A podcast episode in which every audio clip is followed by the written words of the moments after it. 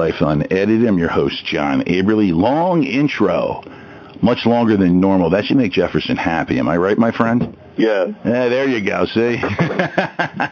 Hey, it's a good song. Uh, you know, again, I, the, the you know, going back years ago now with the two of us, I heard it one day and I went, "That is the theme for Jefferson. Mhm. That is it. There's Mhm. nothing else. There's nothing else."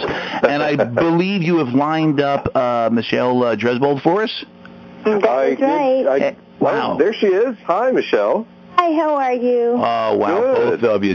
Michelle, real quick, what if, have you s- watched any of the JonBenét Ramsey stuff that's been I on have. television? I've watched um, quite a bit of it. Have any, you have any thoughts? Well, my thoughts are pretty much what my thoughts were um, from 20 years ago. Okay. That um, you have a house where, as I always say, when I look at any crime, you look at the what what makes the most common sense. You have a house and you have a handwritten three-page note, and um, you only have very few people who, very few kidnappers come in and start writing with a, a three-page note with paper and pencil pen, um, marker that they find in the house. So that's um, not normally, in fact, never the case. And so um, I've always believed it was somebody from inside that house. I do believe that the note was written by the mother, Hmm. and um, how and what happened in that house that night, we may never know. Now, just to uh, recap for people, Michelle is a handwriting analyst, uh, and she did was part of the case back in 96 in Colorado, so she knows what she's speaking of. She had a chance to read the handwritten letter and to formulate her thoughts on it. So just to let everyone know, this is not, we're not just coming from an angle here and saying, hey, what do you think? Michelle really was involved in that, and Well, I her wasn't thoughts. actually Involved, involved yeah. In the case. However, I did review all the handwriting samples, but I was not officially involved in that case. you got the you got the most important part to read the hand to read the letter.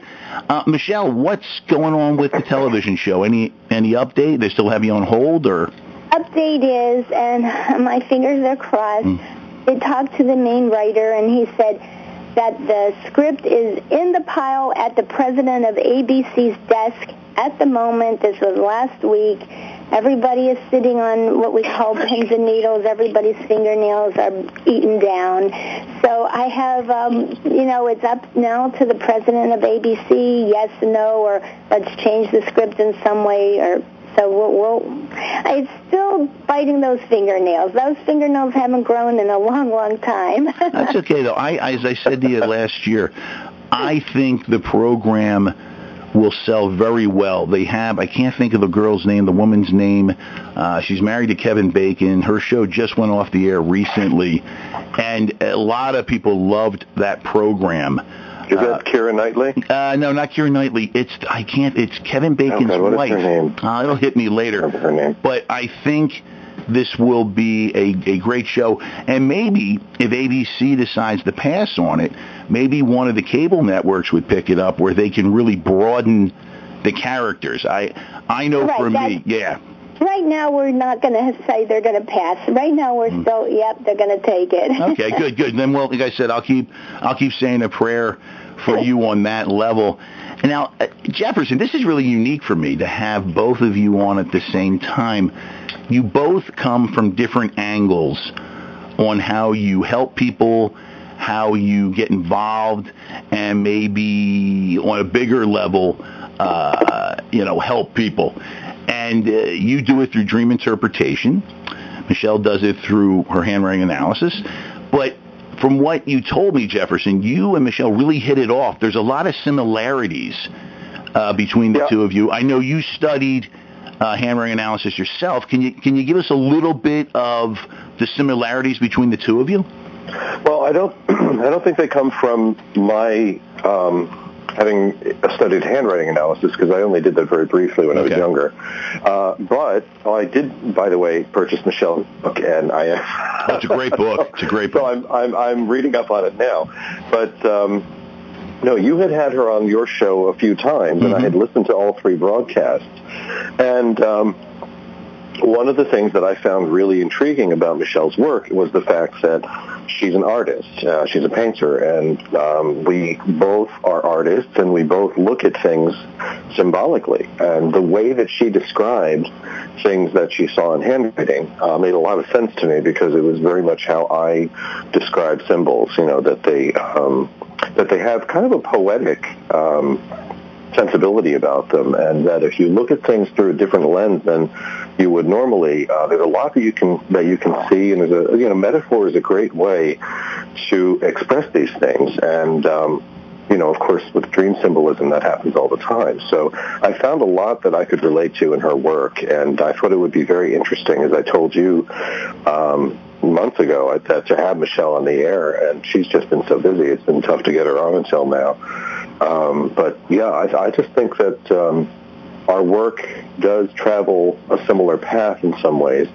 Um, I haven't worked with law enforcement for so long the way that she has, but um, I guess you never know.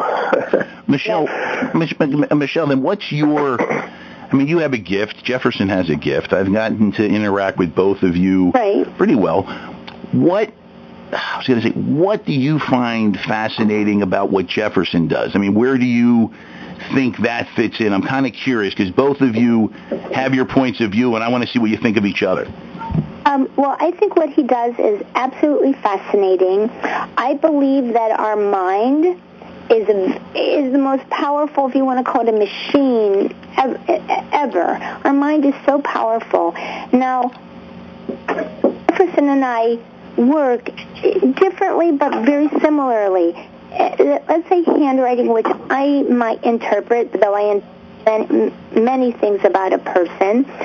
Um, you put yourself, your conscious self, in your writing, in your body language, in the words you say. But your subconscious self is when you sleep at night and what your brain is telling you that during the day it does not want to tell you. And perhaps the other thing, when I look at handwriting, um, it also tells you things that somebody doesn't want to necessarily admit about themselves or say.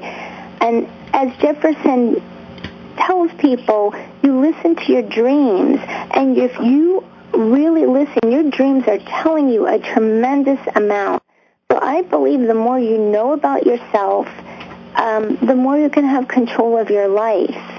And so I think what we do is very, very connected, and um, that that's um, and very I, I really, very much admire what Jefferson does.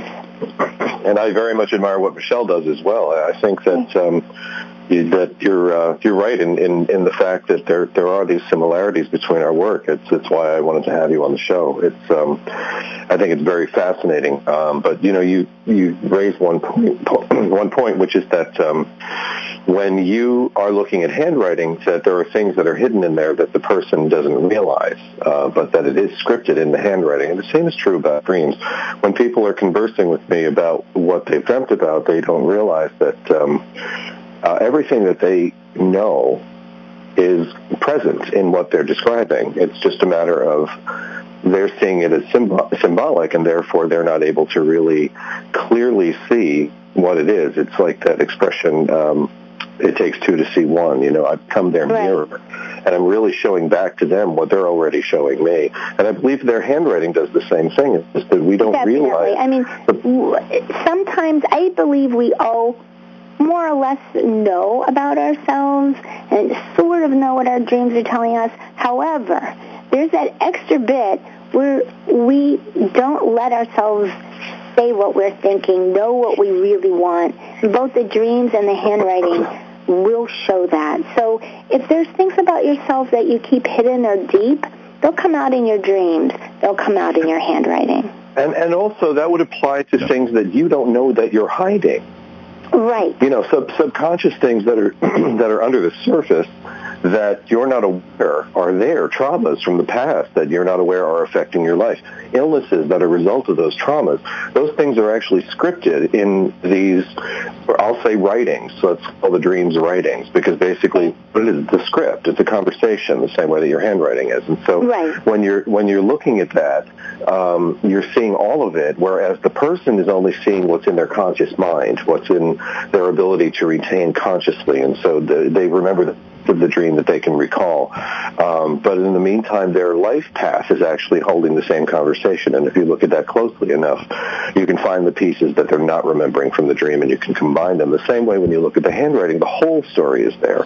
And you're able to take, you know, all the, the different little pieces and put them together and find the part that that person isn't even necessarily aware of. Or that, you know, like we have one persona online when we're on, you know, Facebook or Twitter and what we show the world, and then we have another one which is who we, who our inner world is that not everybody knows. We get to have a private self, but, but all even that is ourselves, revealed. we don't always know our private selves. That, No. that's Yeah. that's the other piece of the whole puzzle. Exa- And we're going to exactly hold it right. there, Michelle uh, uh, Jefferson. We're going to hold it there. We're going to take a break. We got a caller lined up. When we come back, and after we have talked with the caller, I got a lot of questions and a lot of thoughts. So just give me a couple minutes, pay the bills. You're listening to Life Unedited. I'm your host, John Aberly. Very unique show today. Michelle Dresbold, who has been on the show several times or many times here, uh, handwriting analysis, and Jefferson, the dream interpreter. What a combination. We'll be right back.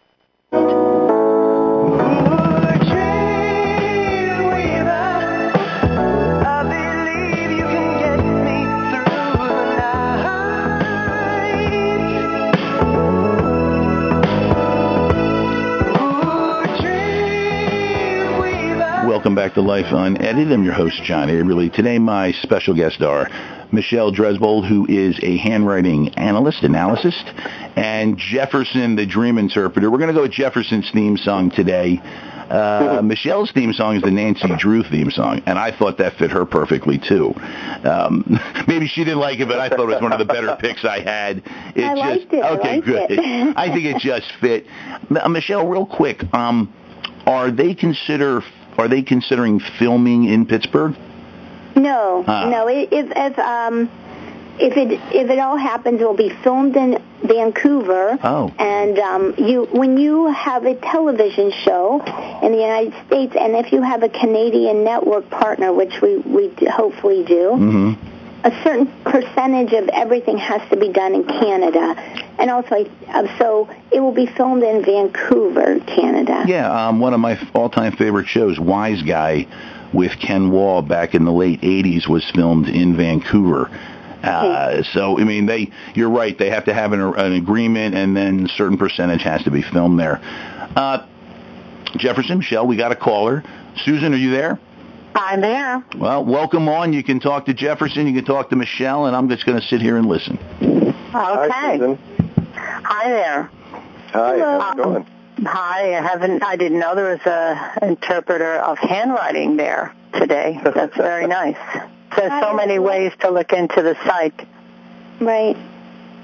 Uh, what I do is past life regressions, and I'm a medium and a lot of other things. But um, to tie in with what you're doing, that dreams can be telling you what you might have been doing in past life. Why you keep, you know, going to the same Egyptian scene over and over again or something, or a certain something keep playing out over again. You know, the same scene, the same uh, confrontation or whatever.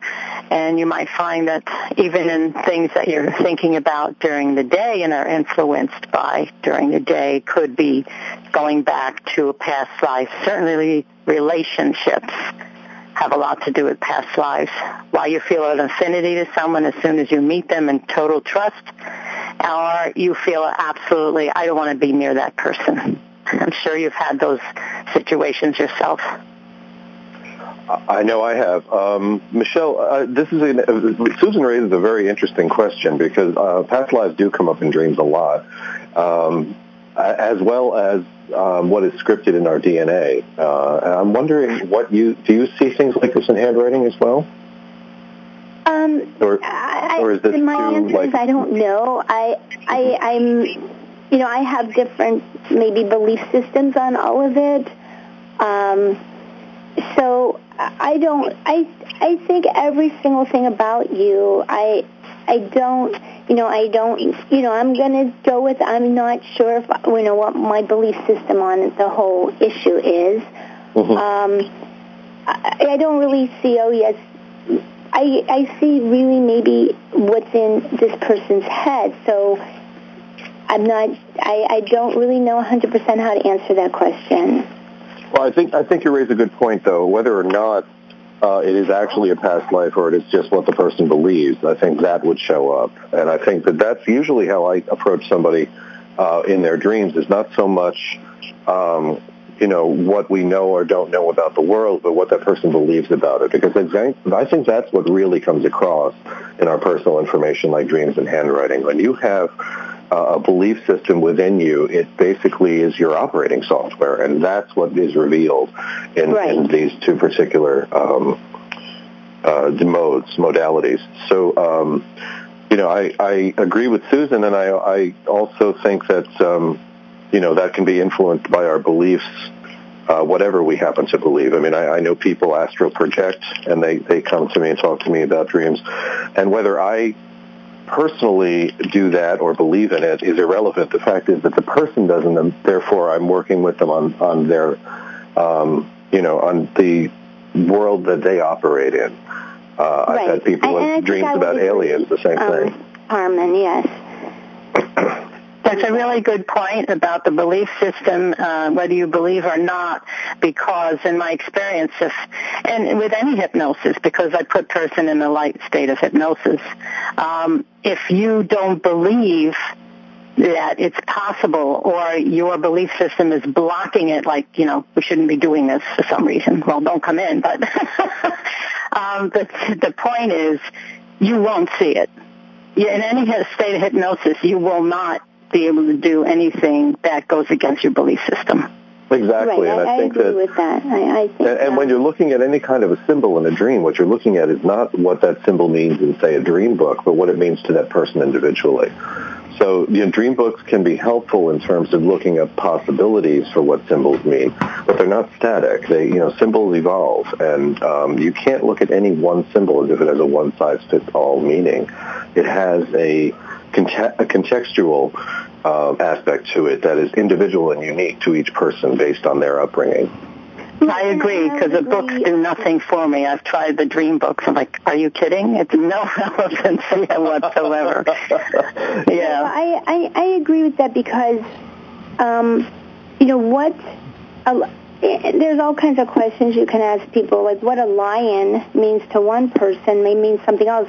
And I'm just using this as an example. Somebody says, well, a lion because it's fierce and it kills. And another person says, oh, a lion because it protects its family. And so it's what it all means to you. And so you need to put everything about a person in context to really get the grip or the, what's what's going on in that person. The more you know, the more you can interpret everything you're seeing. Yeah, exactly right. And you know, you you used the lion as an example. Uh, I interpreted a dream that was actually published in an article years back that um, the lion in that particular dream represented the lions on the uh, steps of the New York Public Library, and it was actually about a book that the person's grandmother had read.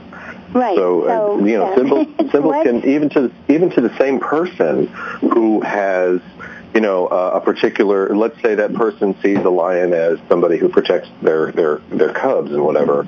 Um, even that symbol had a, a secondary meaning within the context of that dream. Right. Right. Hmm.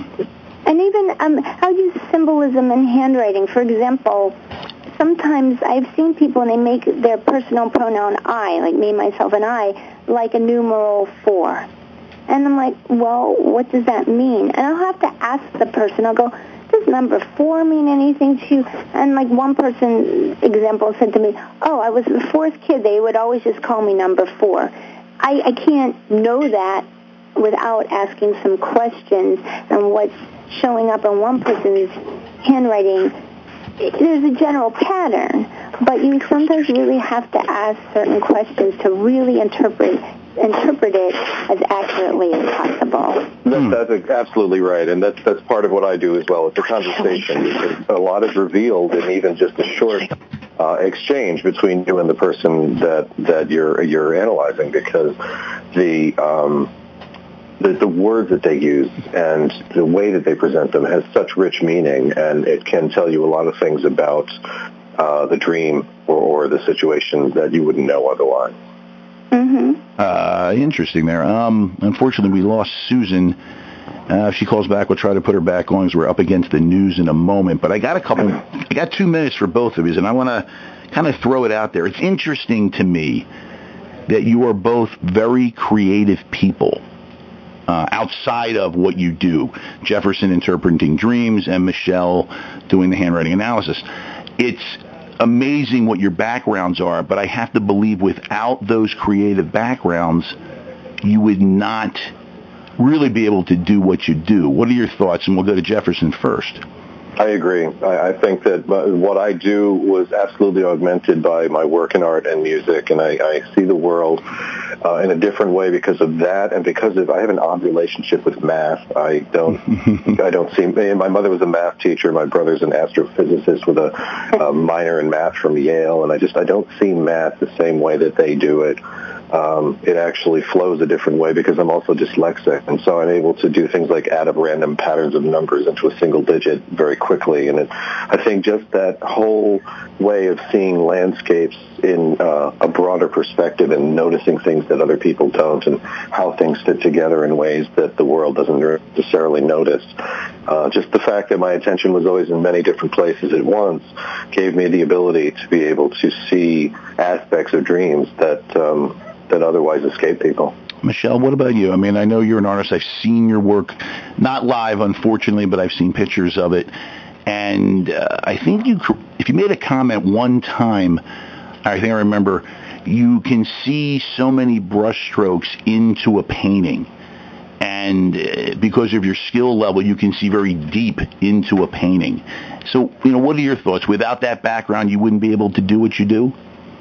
I don't know if it's without the background, but without that innate love or talent, um, that visual talent, the talent of seeing, I, I don't think I could do it. I, I, I do. I've talked to people who've, example, tried to study handwriting analysis and they'll see when I was with the Secret Service they could see like oh we see this line here but they couldn't put the whole picture of what they're seeing together and so um, what I do with the handwriting is like my art it's all an art where you take a lot of little pieces and you put it together and tell them what the picture is saying so whether it's I don't know if it's your background because your background is because you are who you are. Mm-hmm. So I think it's more because I am an artist's brain that I see things maybe differently than other people. I'm, I'm not sure. I actually sometimes see things in pictures rather than in words. And so I think because of that, um, it does help my ability to interpret whatever I see, whether it's handwriting or, or body language. It, it helps me. Interesting. We're going to roll into a break. We're going to come out. I've got some more questions for both of you because now that I have you on the line, I can kind of go back and forth, and I think the audience will enjoy this. You're listening to Life Unedited. I'm your host, John A. Really special guest today, Jefferson, the dream interpreter, Michelle Dresbold, the handwriting analyst. We'll be right back.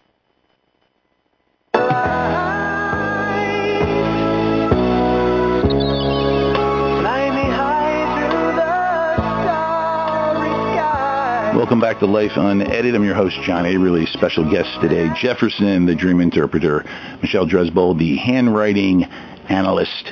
Um, before we had the caller, you guys were uh, basically kind of hitting on how people might not know consciously what's going on within themselves. You know, the mind has a way of protecting itself from, and you both know this, from severe trauma, be it uh, a childhood trauma where a person might have been molested or, you know, something along those lines. And what I find interesting is you never can really hide it. It's kind of like water. Water will always find the hole, even if it's a pinhole. it will always find a way to drain itself or at least start the process. And that's where the two of you come in. I think what Michelle does is a hard concrete hit in the face when someone is approached with their handwriting and go, hey, this is what we see. And their reaction is going to be, you know, probably straight on back at Michelle. And again, I'm just kind of, you know, um, surmising what I think here. Jefferson, with you, people come in, they get their dreams interpreted, the, but they also have to take, in a way, a responsibility to go deeper, to take the journey, to find out what is going on with them. I, I just think you both come from different angles at it, and I like that because I think the two would work very well together. And I'll go to Michelle's thoughts there. Um, well, my, my thoughts is, uh, one, we would work very well together because I do, as I said, where we, every piece of us tells us something about ourselves. So in a combination of learning, we will learn very well together. Um, mine is very concrete, like it's in black and white on a page. What I see, it, it, but but there is always that element of interpretation. How well do you and I interpret what I'm seeing? But it's it's a little more black and white, I think, because it's hardcore on paper. Um, so, but I do think that they work very well together. Yeah, without a doubt. Because when I think of you, and I think if I'm being approached, and you said black and white on paper, it's kind of right there. You can't escape it. You can look up at you and go, no, that's not really who I am. But yeah. the paper tells differently, and right. it can be debated. Then I look at Jefferson and I think, well, there a person has to go a little bit on of a journey. They have to really look at some point inside of themselves and kind of figure out who they are, where they are, and where they want to go. That's why when I know Jefferson has worked with therapists and so forth, that's been a good combination to help people. Jefferson, your thoughts on that? Well, I think that um, you know I would agree with Michelle um, that you know when you're writing something on a page, it is black and white, sometimes literally. Uh, the um, the dreams are different because you're relying on what somebody's reporting to you, which puts you into an entirely different arena. I mean, if you had a car accident, let's say you were at a, a, a crossroads, an intersection, um, and uh, there were people standing on all four corners, and there was a car accident in the direct center of the um, uh, the, the, the, the crossroads, the um, four people would have something entirely different to report. And each would be reporting based on their background. So if there's a doctor on one corner and there's an insurance guy on the other corner and a reporter on the, on the other, they're all going to have different things to say. And let's say the guy who's waiting for the bus on one corner um, is now thinking, "Oh, I'm going to be late for work." That's all going to influence how he views that accident. And uh, each person's a different perspective. The job of the police at that point would be to come along and take the reports from everybody and find the truth from all those different things. When you're talking a dream, you're only getting getting one of those reports, and you're only getting it from the person who's actually personally connected to the story. So they're remembering two things. They're remembering what they can recall from the dream, and they're also reporting it in the way that makes sense to them. Uh, so you have to kind of sift through that. It's more uh, uh, etheric. It's more abstract, and um, more, I'll say vague or foggy than uh, something as clear as handwriting. So in that respect, they're different. But at the same time, once you begin to build on that information, you also have the person's energy, the person's tone of voice, how the person is describing it to you, the words that they're using, and those become the things that are more black and white. Uh, right. And, and, can uses, I just say one other thing sure. from me, from yeah. my view? Mm-hmm. Um, that one of the differences between what um, Jefferson does and what I do is Jefferson needs to have the person there to interpret their dream. It's like very personal. it's much more personal there. Now, I sometimes do better when I don't see the person. I don't hear their voice. I don't mm-hmm. get influenced by whatever their tone is because I just look at the handwriting and go, this is what's going on. So I, that's I think a, a major difference that um, I don't sometimes even want to see the person or hear the person because my own, if you want to call prejudices from their voice, from their tone, could come come in. But when I look at handwriting, I have none of that, so I don't know what they look like or sound like, and so it's it's it's sort of um, not influenced by those outside things. So I think that's one difference.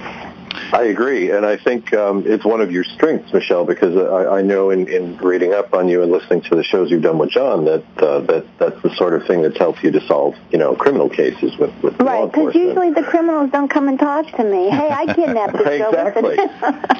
yeah, but see, what I what I was saying though was that the part of uh, my conversation with that person that that reveal is more similar to the handwriting on the page. In, the, right. in other words, the parts of themselves that they don't want to show to me are there anyway. I mean, I've had many times where I've had a, a client in front of me and they are talking about one thing and they're telling me about some other problem, and I'm realizing very quickly that the dream is not discussing that problem that they're reporting to me. It's something else, and I can usually mirror that back to them very quickly. Let me mm-hmm. let me get another question for the two of you. This is fascinating to me. Your skill set, both of you. I mean, this is a gift. Obviously, they're both gifts.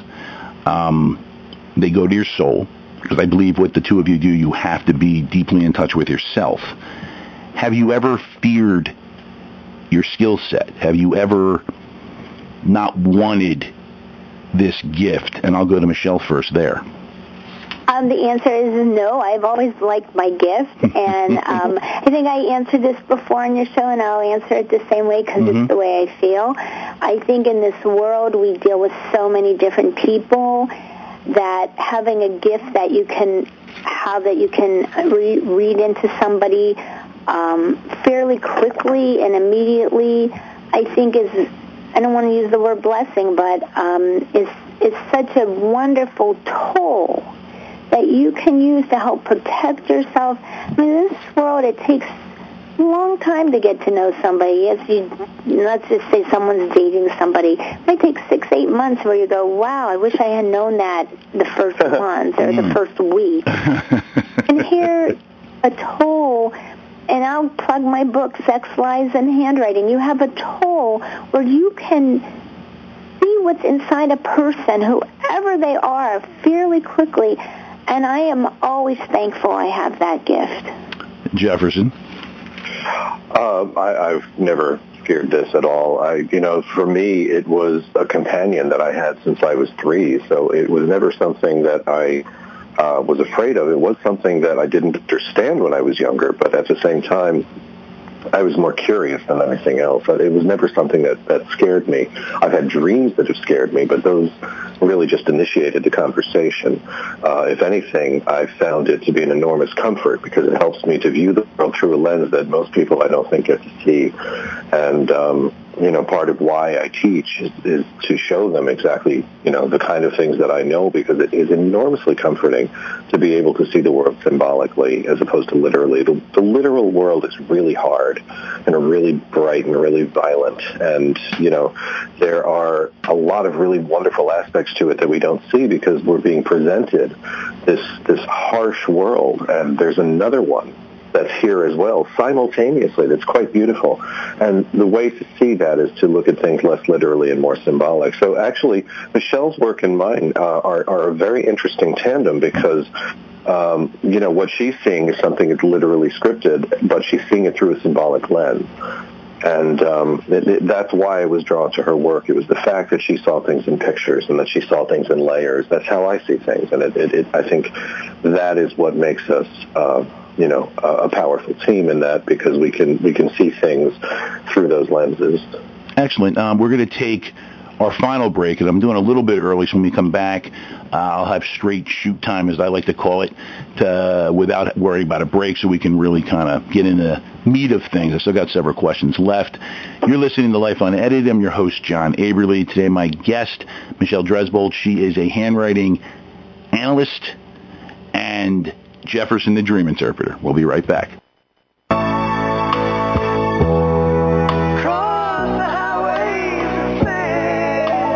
Palatial? Is that what we have? A palatial? it's not an outright negative to say. It's just if we have a palatial studio, I mean, you know, it's nice. But to me, that would be, you know, I would be sitting in a, a much better chair, but that's okay. Welcome back to Life Unedited, the final segment. I have Oh, Jeff. John. Yeah, good, brother. Um, uh, it was Kyra Sedgwick. That's why. I That's it. Thank you. Thank you very much. Yes, you know, that was Kevin she Bacon's is a very attractive woman and a very unorthodox sort of way.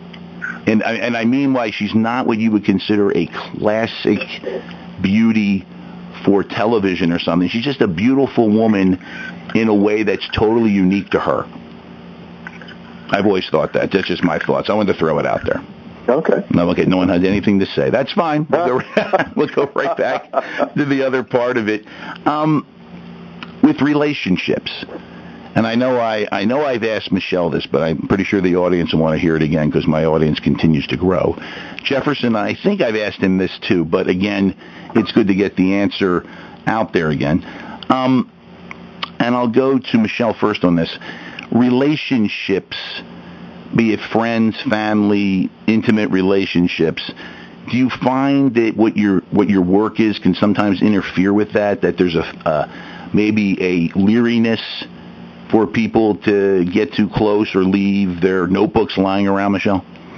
Um, well, if they don't want to show me their handwriting, we know already there's a problem. I never thought about that. That's number one. Um, and two, every once in a while, example, a friend of mine once wrote me a letter, and um, it was a thank you letter for a gift I had given her. At that time, she had just had a um and she, oh she had had a baby and then she had like a three year old or something. And i had looked at her letter and i called her right away. I'll just make up a name. Mm-hmm. See, I said, Susie, what's wrong? You're feeling all this tension and you're feeling overwhelmed. And she said, you read my handwriting. Because all she, all she wrote was, thank you so much for the baby gift. And I said, yeah. She goes, oh, well, that her, her three-year-old was diagnosed with a, a physical ailment. I had to go to some special school. And she, she hadn't told anybody. She was feeling very but she once I saw it in her handwriting I could tell ask her about it and we could talk about it so um and some of my friends write me and they'll go you know people don't write as much as they used to obviously but they'll go do not look at my handwriting I'm stressed out I'm like okay and if someone tells me not to usually not always usually I won't look at handwriting now let me. I have to go back, and I, I and I know you. You're so good at what you do. You can tell if someone's trying to evade being, you know, having their handwriting um, analyzed. Uh, even block print, right? I mean, if someone sat there and just wrote you in block print, you would still be able to decipher all that, correct? Well, okay. Cursive handwriting, because everything's connected, is Mhm. the easiest to interpret. Okay. Printed handwriting, and and I can interpret printed handwriting almost the same as cursive. Then you have all block print, and there's a reason. Just the fact that they write in all block print means something Mm-hmm. somebody writes an all block print, by doing that, what they're saying is, I don't want you to get to know me and know what's going on inside of me that much. So that's the reason they choose, and I would say it's a choice, why they chose or choose to write an all block print. So the choice that they make, just writing it to start with, of course, if they write big block print or small block print or they dig it into the page, you can still tell an awful lot about that person. Oh, that's amazing, Jefferson. Well, now I- yours I is a wanna- little bit different, but go ahead. Before we get to that, I just want to add to what Michelle just said. So, uh, one of the things that I've noticed over the years is that certain professions also will dictate how a person writes. Uh, and I know this from being a graphic artist. Um, for many years, I worked on, you know, things uh, on board, if you will, where you know you were putting together a magazine, and it was actually done physically, so that the type was on film and it was uh, it was glued to um, essentially a poster board kind of material. And um, you know, you used a T square in order to line things up. Well, you know, if you ever saw anybody who was an architect or a draftsman, when they would write on their uh, blueprints, they would use the T square to actually write, and they would use that so that the um, the text on the blueprint was perfectly lined up, and therefore they would use only block lettering. Uh, so, I mean, that's one instance, and when that that person might carry that over into their personal life, just because they're so used to writing that way. And the other thing I wanted to ask Michelle about is uh, this idea that they're no longer teaching cursive in Yeah. school. Which is for me, I think that's a huge issue symbolically. I think it's a huge mistake. Michelle made a good um, point on that before when I had her on Jefferson. I don't mean to cut you off, or she's you know No, she's going to okay. Say something. It's not good in the sense that if I recall what she said, we lose a connection to the brain. Somehow we're Exactly losing right. something, and, and I'll throw it back to Michelle now on that. Okay, I'll, I'll answer that. Um, I think it's a very big mistake not to teach cursive. As I tell people, you can learn cursive and then, hey, you can go back to printing if that's your choice. Exactly. But when you learn cursive, you're learning how to visually see, connect, use your hand, use your eye, use your brain. It's a very, very good learning tool. Um, and it's actually much faster than printing. By not teaching that, and in fact, they, uh, you are eliminating some mm, parts of the brain because when you type, it lights up one part of the brain, but when you write, it actually lights up another part. And the part when you write is your language and memory skills. And in fact, people who have Alzheimer's, the very last thing they lose, you know they've really gone deep in, they will lose how to write their name. Wow. Um, Yeah. So uh, keeping the brain healthy by learning to write and write in all different ways is a very good tool. I, I work with people who have had strokes. And I t- if I can get to them immediately and say, okay, let's write with your right hand, let's write with your left, let's write with, because you're using more parts of the brain. Um, the last person I worked with who had a stroke was in the hospital, I don't know how long, but months. And when she came out and I got to her right away, she had no disability at all, no walking problems, no speech problems. And I, you know, I, I don't know, I kind of give myself some credit and I go, we kept her brain healthy, as healthy as we could. So I really think by not allowing people to learn a skill is really a disservice. Hmm.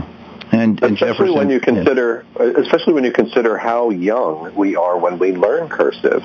I think Right. that you're connecting parts of the brain when the when the brain itself is still developing at a young age, and I think that to remove that from school is a serious mistake. Is that like And, learning a um, second language, you think? Uh, yeah, and also you what you're doing is you're you're you're connecting, which is you know the difference between block letters and, and script, as, Well, as Michelle had stated. well, let me ask that Michelle- has a very definite effect on how the brain functions. It's it's what I you know if you look at analog versus digital, that's how it works. Analog is continuous, and digital is broken down into bits. So this is re- getting rid of cursive in school is an aspect of the digital age, and the the problem with it is that you lose all the stuff in between, and the brain is affected by that. There's no way that it's somehow disconnected from that. So I hear experts on NPR they're talking about, oh no, no, no, it's fine. We don't need cursive anymore. Look at all the kids; they're so smart, whatever. It's not about that. It's not that these kids don't have intelligence because they stop using cursive. It's that you are actually taking away certain aspects of what their brain is able to do and how it can connect, and you are making them less powerful than they would be if you showed them how to connect. And let me ask Michelle real quick, and I don't think I asked her this uh, the couple times she's been on before. Michelle, a hybrid type of writing uh, where it's, you know, it's handwriting and then it goes into print Right. and then goes back and forth. I tend, well, I tend to do that. Uh, I can, you know, handwrite part, but back and forth. Is there anything specific that says about somebody, or is that just the way their mind is cluttered? Oh, no, no, no. Um, it says a lot. And in fact, a person who learns cursive and printing and then sort of combines it in the most efficient ways, hmm your creative people, your artists, your speakers, your orators, your musicians, because their brain takes from everything. Actually, all of doing all cursive isn't as efficient as doing a combination. Um, Abraham Lincoln did a combination. Um, I do a combination. You do a combination, and I wouldn't be shocked if Jefferson did a combina- combination. Yeah, I do. I Um, do. yeah, I figured that because those are people whose brains jump around a little bit. They're creative. They may not fall as linear as some other people, but they're actually very efficient, forward-thinking types who don't 100% fit into a traditional mold. What does bad spelling say? You need to go back to school. I was never a good speller. Thank God for spell check. If they ever get you know, grammar I was check never over there. a speller, and I did hear mm-hmm. that people who aren't, at least I heard this when I was a kid and couldn't spell, that people who are creative have a much harder time spelling. God, I wish someone had told the nuns that. Would have made things a lot easier there. Let me. We still got like six minutes left here, and I want to throw another question out to both of you. And I'll go to I'll go back to Michelle on this one first. And I know I've asked this, but again, I want to get out for the audience that has been joining me. Um, Michelle, do you have one specific case that you've worked on? Doesn't have to be high profile. Just something that you've worked on that stays with you today. Something about that job. Well, I'm going to give you one that I don't know if it stays with me, but it's a new new thing I'm working on, and I think it's very exciting for me. Um, well, it, it's kind of strange, but I had somebody come to me, which I have many people come to me, and she uh, who say, "Oh, I know who the Zodiac killer is." Mm. Somebody recently came to me and said, "Oh, I think my father is a, is a, a serial killer." And I'm like, yeah, yeah, like, okay. Mm. And so I met with her, and there was handwriting from this serial killer that had been left at his, um, a crime scene. And she came and she said, here's my father's handwriting. I think it matches. And I'm like, oh my God, it matched so much. And so um, it's a cold case. We started a group of students who are students to investigate cold cases, and we've this is our one of our cases that we've opened up. Um, and it happens that this um, man who is this woman's father, he's still alive, and um, supposedly there's been some murders around where he is. So we are investigating through the handwriting and some other evidence if this woman's really right and her father really is a serial killer. So that's maybe a case, I don't know if it will stay with me, but right now that's um, something I find very interesting. Are you, um, and I'm going to ask, you mentioned you're part of a cold case uh, kind of society. Are you part of the Vidocq Society? No, uh, this is really just, um, it's a, it's a local group of students who study criminology, mm-hmm. and it's um, just a group that um, the university has started, mm-hmm. and um, it's just what can we do in this little group of uh, university uh, students who are criminology majors. Interesting, and I'll talk to you about that off the air at some point, Michelle. I have a reason for that. That's why I okay. asked. Uh, Jefferson, now you, uh, and I know we've talked about this before, is there anything that sticks out in your mind that maybe not day to day, but every so often uh, a dream you interpreted pops in, you know, was, was someone you uh, were involved with there? Could you be more specific? I take it back. Is there any dreams you have interpreted that stay with you? Uh, something uneasy about that situation, that dream, that person? Um, usually only based on what the person's experiencing and, and my desire to help them. I, to be honest with you, most times that people tell me dreams, they go in one door and out the other. I, I don't really recall uh, all of it off the top of my head. I'll recall, you know, for instance, that one earlier about the, the, the lion in the library. Mm-hmm. Uh, you know, that sort of thing might stay with me, especially if I write about it and, and put it in more of a concrete form.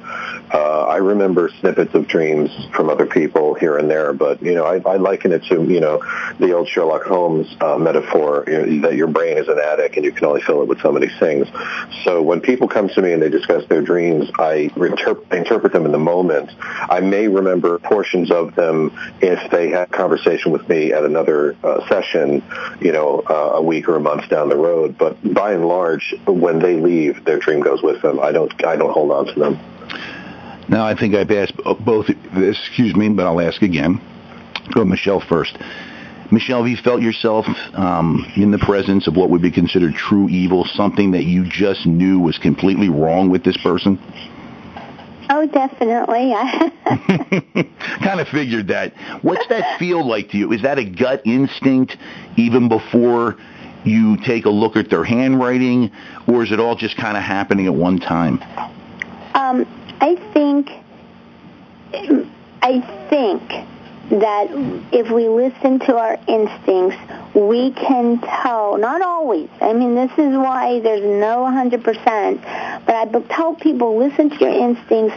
Let's say you're walking down the street and you see somebody and they make you something inside of you, especially if you're a female, because females actually have higher instinctual levels than men because of biological needs. Hmm. Um, if you feel something, don't question yourself. Don't say, well, maybe he's a nice man. Just cross the street. And when you get a gut level feeling, your body, your senses, everything about you is trying to tell you something. And I tell people, you listen. And so I, I guess that, that that's my biggest thing when I tell people is just, you feel something, listen to it. Hmm. Jefferson, Yeah, your body, your body has different methods of of uh, processing intuition. You know, you, you you digest food through intuition. You don't think about it; it just happens. Um, you know, there are automatic processes in the body, and I think that's what Michelle was speaking to. And I, I think you're absolutely right that uh, you get a you get a hit anywhere in your body about something that's warning you of danger, and you pay attention to it. Anytime you get a subtle hit a thought that just seems like it's just kind of fleeting. That is your intuition that's talking to you. The question is how are you how are you paying attention to it? What's the quality of your attention to that thought? And if it is something that you believe is worth interpretation, then you really do need to pay attention to it. And if it's something where you feel that you're threatened in any way, yes, absolutely get out of that. Well, Michelle Jefferson, we've hit the end of the show here, but before we do the break and we say goodbye, I kind of want to throw this out there. Um, Michelle, are you going to be back in the area um, where I'm at anytime soon, you think? I actually think I, I do have a few. You, you're in the, near the Philadelphia area. Yeah, I- yeah, I'm out there. You know, your friend, and everything. I mean, I you know met you last year. Yeah, I'm right there. Right. I have a couple handwriting cases coming up, and I have a few in the Philadelphia area. So I think I will be. I don't have the dates yet, but um, I will um, definitely keep you informed. And I would love to get together and meet you or do a show Well. Jefferson as well. I want. He's coming from. That's why I was asking. Jefferson could always stay at my house. You know that, man. And Yep. I think it'd be great if the three of us could get together for dinner and drinks and just uh, kind of enjoy each other's company. You're both very fascinating to me. I would and like I'd that. like that. So I'm gonna. I would too, yeah. Perfect. So I'm going to kind of play the social calendar person here, and I'll stay in touch with both of you and see what we can figure out. Sounds great. Excellent.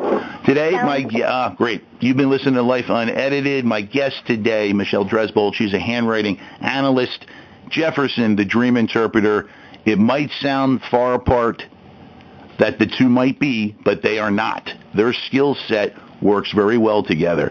And we'll be back again next week. Thank you. Bye. Thanks, John. right side.